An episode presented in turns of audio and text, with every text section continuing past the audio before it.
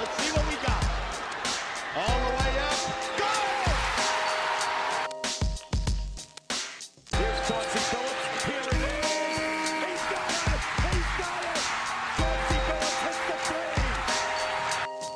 three. With a steal and the drive. Lays it up. Lays it in. Count that baby. And a foul. Bonjour à toutes. Bonjour à tous et bienvenue dans les chroniques de Motor City. Les chroniques de Motor City, c'est votre podcast dédié à l'histoire et à la culture des Detroit Pistons. À chaque épisode, nous remontons le temps pour parler des moments et des personnages qui ont compté dans la vie de notre franchise préférée depuis sa création jusqu'à aujourd'hui. Eh bien, cette chronique arrive avec beaucoup, beaucoup de retard. Mais bon, voilà, c'était la fin de la saison. On était tous en mode playoff, maintenant en mode loterie. Donc je pense que ça va, l'absence a pu être comblée par le basket.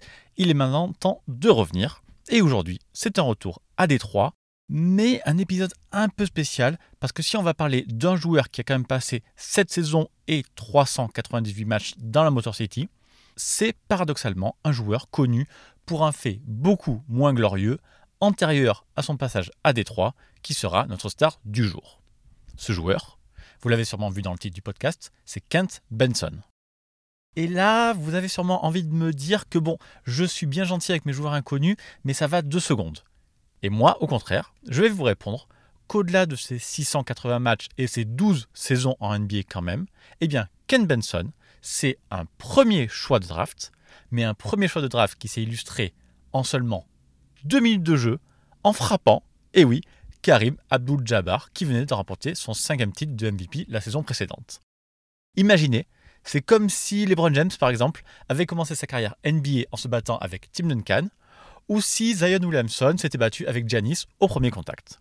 Alors tout de suite, ça devient plus intéressant. Mais moi, je vais me servir de cette accroche un peu honteuse pour vous raconter les débuts très très tumultueux de Kent Benson en N B A, et puis j'en profiterai pour faire un peu le tour de sa carrière, qui est finalement pas au niveau de ce qu'on avait imaginé, mais qui reste quand même extrêmement intéressante. Et puis c'est aussi tout le plaisir que j'ai maintenant de pouvoir raconter des histoires qui sortent de l'ordinaire ou qui sont un peu plus décalées, comme celle de Kent Benson et de sa fameuse bagarre avec Kareem.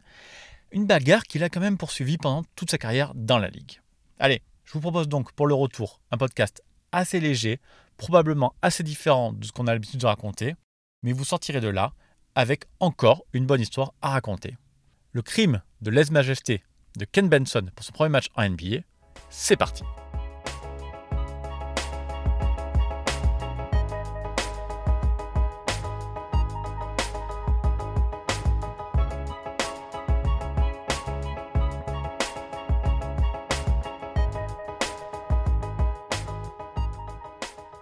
Alors bien sûr, vous avez envie qu'on parle tout de suite de cette fameuse bagarre, mais avant ça, revenons un peu sur le profil de Kent Benson. Kent Benson, c'est un natif de l'Indiana qui a toutes les caractéristiques des clichés qu'on se fait de cette partie de l'Amérique. C'est un pivot blanc très rude, c'est un besogneux un peu frustre qui ne lâche rien et qui ne se fait jamais marcher sur les pieds. Dans les années soixante-dix, où le basket est presque exclusivement une affaire de pivot, eh bien Kent Benson est un super contributeur dès le lycée, où il est surnommé Indiana Mister Basketball.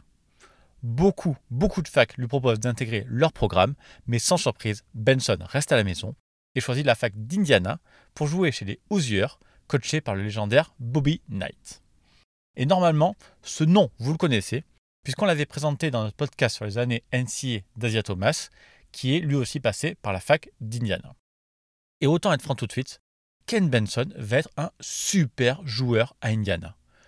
Il a une première année honnête comme freshman, avec quand même un titre dans le Big Ten, mais immédiatement après, ça monte d'un cran.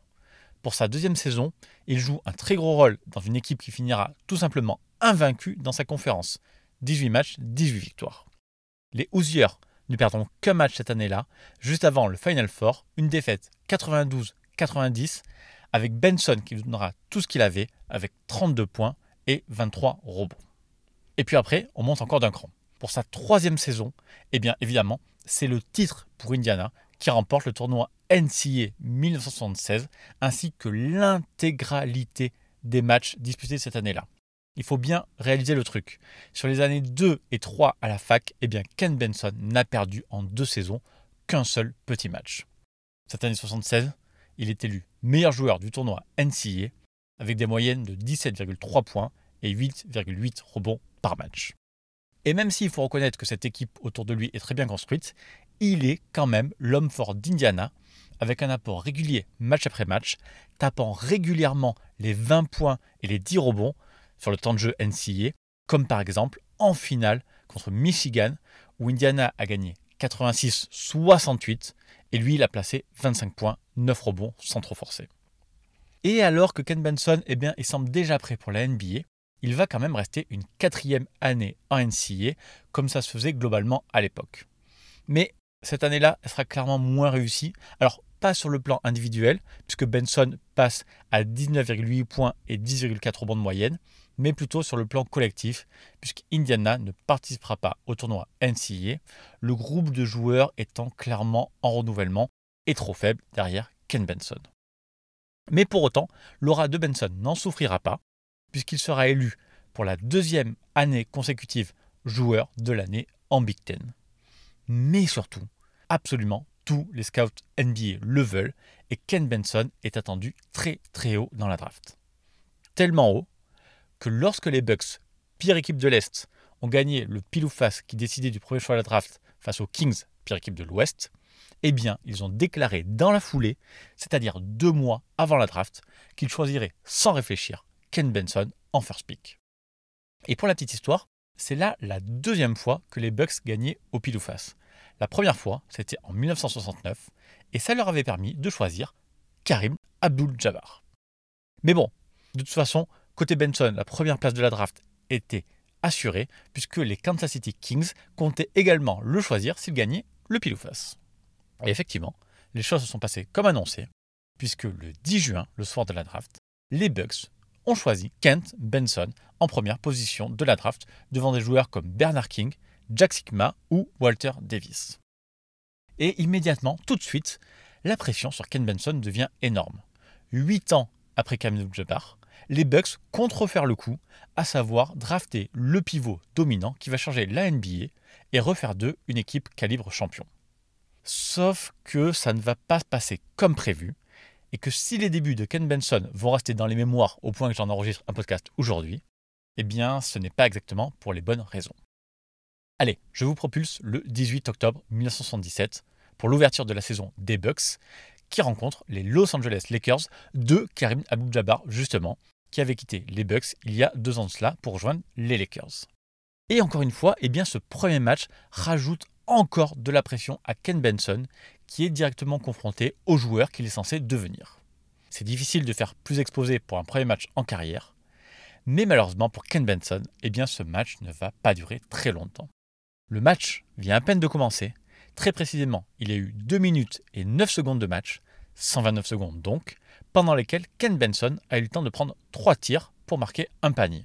Et puis, sur un retour en défense, alors que les Lakers ont la balle, Benson est au contact de son défenseur direct, le grand Kareem Abdul-Jabbar. Tout le monde sait que ce duel va être particulièrement scruté, mais Kent Benson, il n'en a pas grand-chose à faire, puisqu'au moment où Kareem passe derrière lui, eh bien Benson lui place un petit coup de coude dans le bas du ventre. Un coup qui, sur les images, ne semble pas bien violent, mais qui est au minimum bien vicieux. De suite, Jabbar, qui a pourtant l'habitude des duels dans la raquette, se plie en deux et se tient le ventre. Alors, est-ce que c'est une grosse douleur ou un coup de bluff? On ne sait pas trop. Quoique la réponse va venir assez vite. Kareem, il reste deux trois secondes avec les mains sur les hanches, recule de quelques pas, puis comme personne n'a l'air de trop se soucier de sa situation, eh bien, il décide de se faire justice lui-même. Il se relève, se rapproche de Benson et lui envoie un immense coup de poing en plein dans le visage.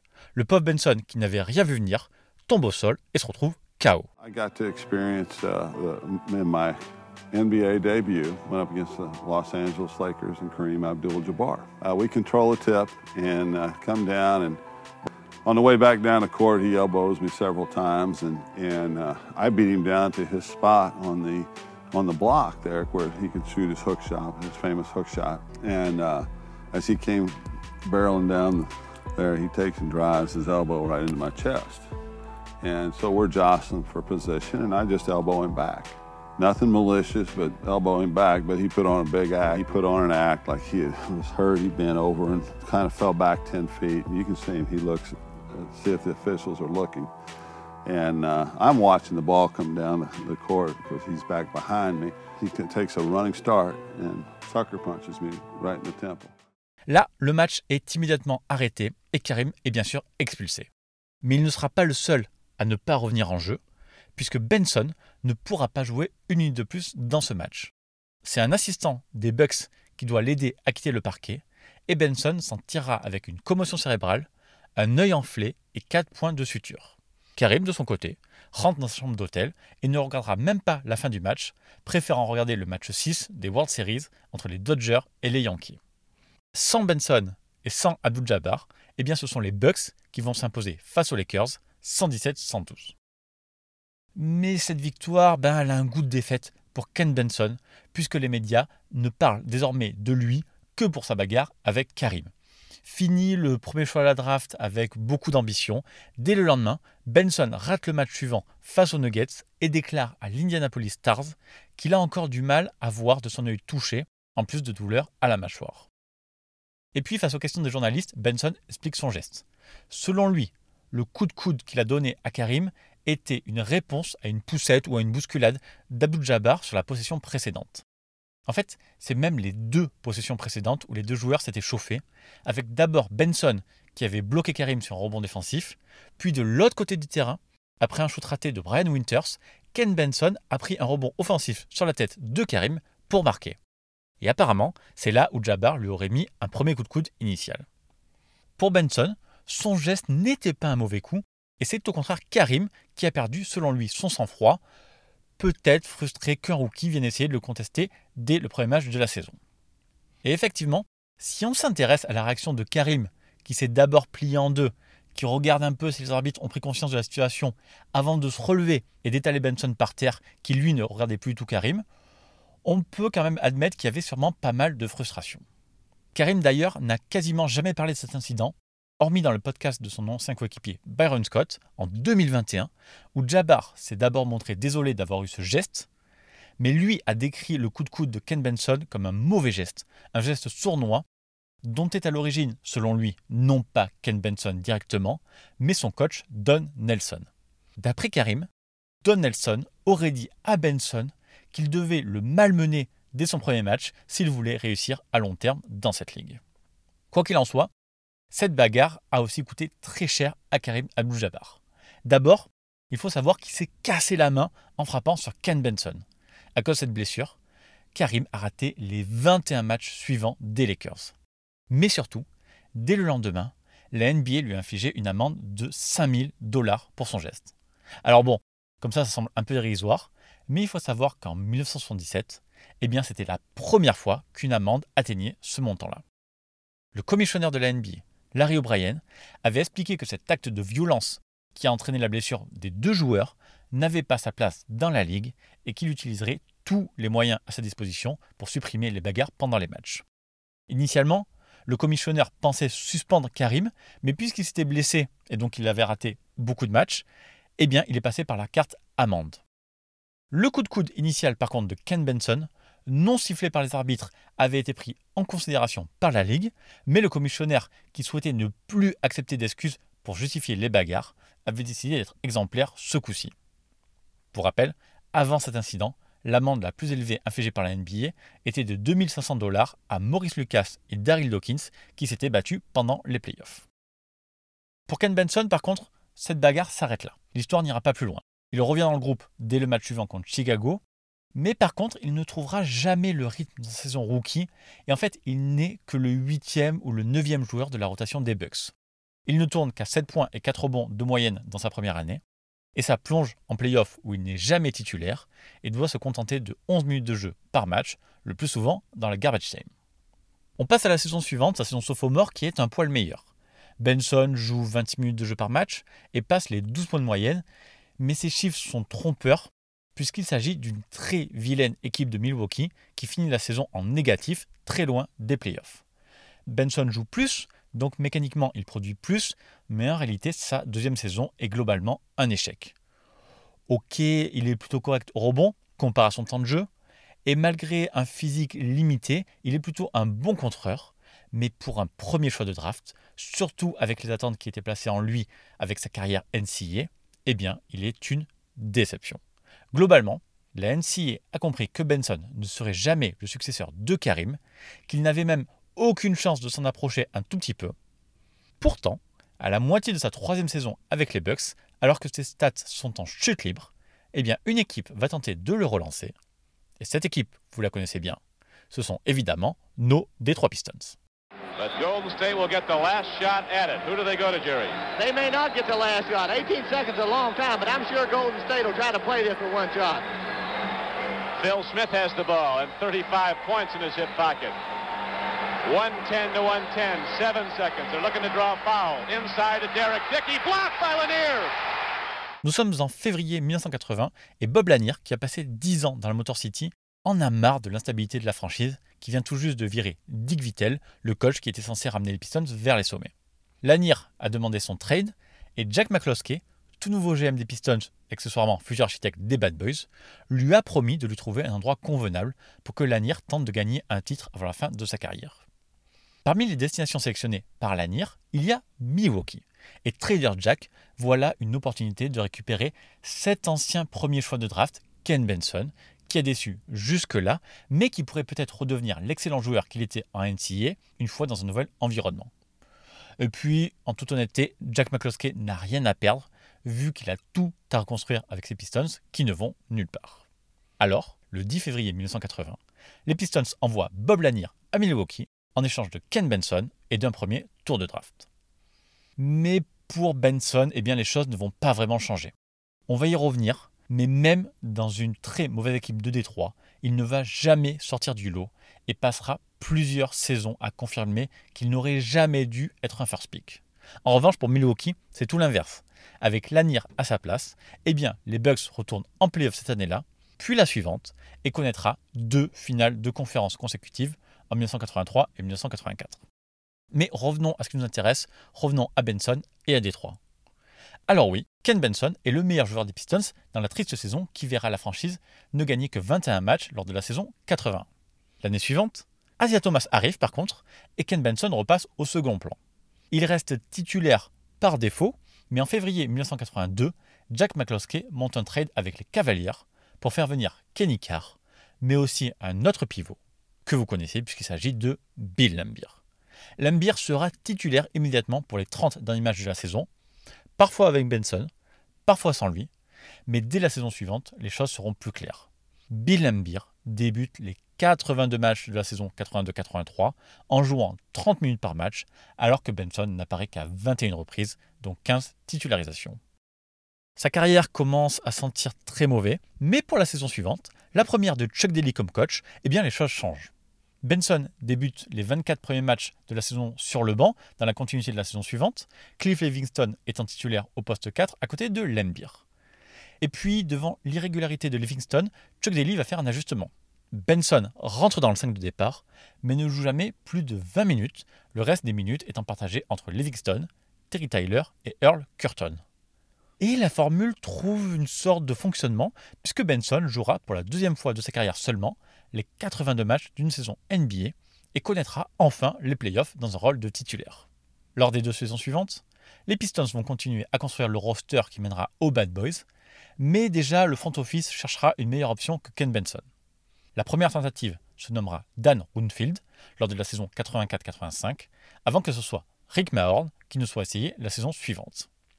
Et si finalement McNasty mettra beaucoup de temps à trouver sa place parmi les Pistons, eh bien le processus est enclenché et Kent Benson ne fera pas partie de la version finale des Bad Boys.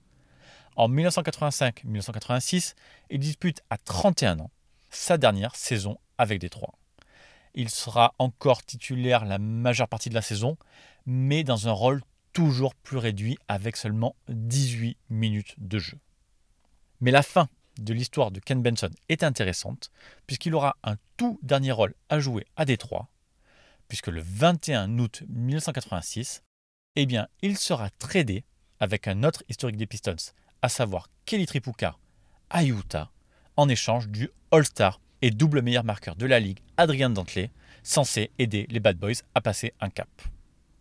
Après neuf saisons à N B A, Kent Benson quitte enfin la division centrale, mais pas pour longtemps, puisque son année à Utah sera ratée et qu'il sera envoyé un an à peine à Cleveland. Mais en réalité, Kent Benson n'a déjà plus grand-chose à donner, et après deux petits matchs chez les Cavs, il décide à trente-deux ans de casser son contrat et de mettre fin à sa carrière. Après onze années en N B A, et même s'il n'a pas répondu aux attentes d'un premier choix de draft, eh bien Kent Benson en a fini avec le basket. Enfin presque, puisqu'alors qu'il s'était préparé à commencer sa deuxième vie, il reçoit une offre d'Italie du Vispara Cantu. Benson se laisse tenter par ce nouveau challenge, mais l'expérience tourne court. Seulement huit matchs disputés, à cause d'un physique trop abîmé, incompatible avec le haut niveau européen.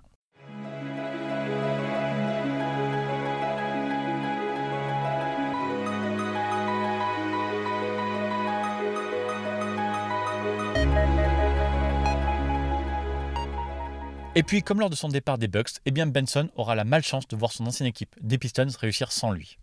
Pour la première saison de Dantley, Détroit atteint les finales de conférence, puis la finale en quatre-vingt-huit, pour finalement gagner deux fois le titre, en quatre-vingt-neuf et en quatre-vingt-dix. Alors si je vous ai raconté l'histoire de Kent Benson dans cette chronique, c'est qu'au-delà de son premier match complètement invraisemblable, Kent Benson a eu une carrière étrange, poursuivie par son statut de bust, de premier choix de draft raté, qui a toujours créé chez les fans et les observateurs de la déception, et qui n'a donc jamais laissé Kent Benson vraiment en paix. Et puis mine de rien, Benson a joué sept saisons et trois cent quatre-vingt-dix-huit matchs avec les Pistons, la très grande majorité comme titulaire, bien que ce soit sûrement l'un des titulaires avec le moins de temps de jeu de l'histoire de cette franchise. Kent Benson a aidé à sa manière à stabiliser l'équipe des Bad Boys dans sa construction. S'il n'a jamais été un maillon essentiel du groupe, les différents coachs se sont souvent appuyés sur lui, parfois faute de mieux, mais hormis sa saison quatre-vingt-trois ratée, il jouera quand même toujours plus de soixante-dix matchs dans ces années Pistons. Et puis bien sûr, via son trade, il a également contribué à la venue d'Adrian Dantley, un move essentiel au succès des Bad Boys, dont on a déjà parlé dans ce podcast. Et pour finir cet épisode, eh bien j'ai gardé pour la fin le seul honneur que Kent Benson ait obtenu une fois en N B A. Et malheureusement pour lui, ça ne concerne pas le terrain, puisqu'en dix-neuf cent quatre-vingt-deux, à la fin de sa deuxième saison avec les Pistons, Kent Benson a obtenu le prix Walter Kennedy, qui récompense les joueurs les plus impliqués dans la communauté. Effectivement, en dix-neuf cent quatre-vingt-deux, Kent Benson était membre du comité des athlètes du Midwest de lutte contre les cancers pédiatriques et de N B A Chapel, une sorte d'organisation mise en place par la Ligue pour permettre aux joueurs d'accéder à des lieux de culte mobiles à chaque match. Plus spécifiquement à Détroit, Benson a représenté les Pistons aux Special Olympics, une organisation sportive qui œuvre pour l'inclusion des enfants et des adultes ayant une déficience intellectuelle, et a également présidé le Detroit Eastern Seal Shootout, une association qui s'implique pour permettre aux enfants autistes de vivre le plus normalement possible. Ce qui nous permet de retenir que si Kent Benson n'a jamais été le grand basketteur qu'il aurait pu être, il semblerait bien qu'il soit un être humain assez exceptionnel, et c'est peut-être le plus important. Bref, voilà, on arrête là cet épisode. J'espère qu'il vous a plu. J'espère aussi et surtout que vous serez au rendez-vous de cet épisode après la très longue pause durant le playoff, la plus longue de l'histoire des chroniques en trois ans. Je vous avoue que le rythme commençait à être un peu rude et cette pause a fait le plus grand bien. En tout cas, si vous êtes encore là, sachez que toutes les chroniques de Motor City sont à retrouver sur toutes les bonnes applis de podcast, Apple Podcast, Spotify, Google Podcast, Deezer, Amazon Music et globalement toutes les applis qui gèrent les flux R S S. D'ailleurs, n'oubliez pas, vous pouvez soutenir le podcast en mettant cinq étoiles sur Apple Podcast et Spotify, ça donne toujours de la force. Mais sachez aussi que cette pause m'a permis de rattraper le retard sur YouTube, donc cet épisode est disponible en même temps sur YouTube, donc vous pouvez aussi vous abonner à la chaîne si vous appréciez cette plateforme. Moi, je vous remercie une nouvelle fois de tout votre soutien, on sera ensemble pendant presque tout l'été, donc en attendant le prochain podcast, je vous invite à me retrouver sur Twitter, arobase motorcitypod. Merci pour votre écoute et à très bientôt pour une prochaine chronique. Bye.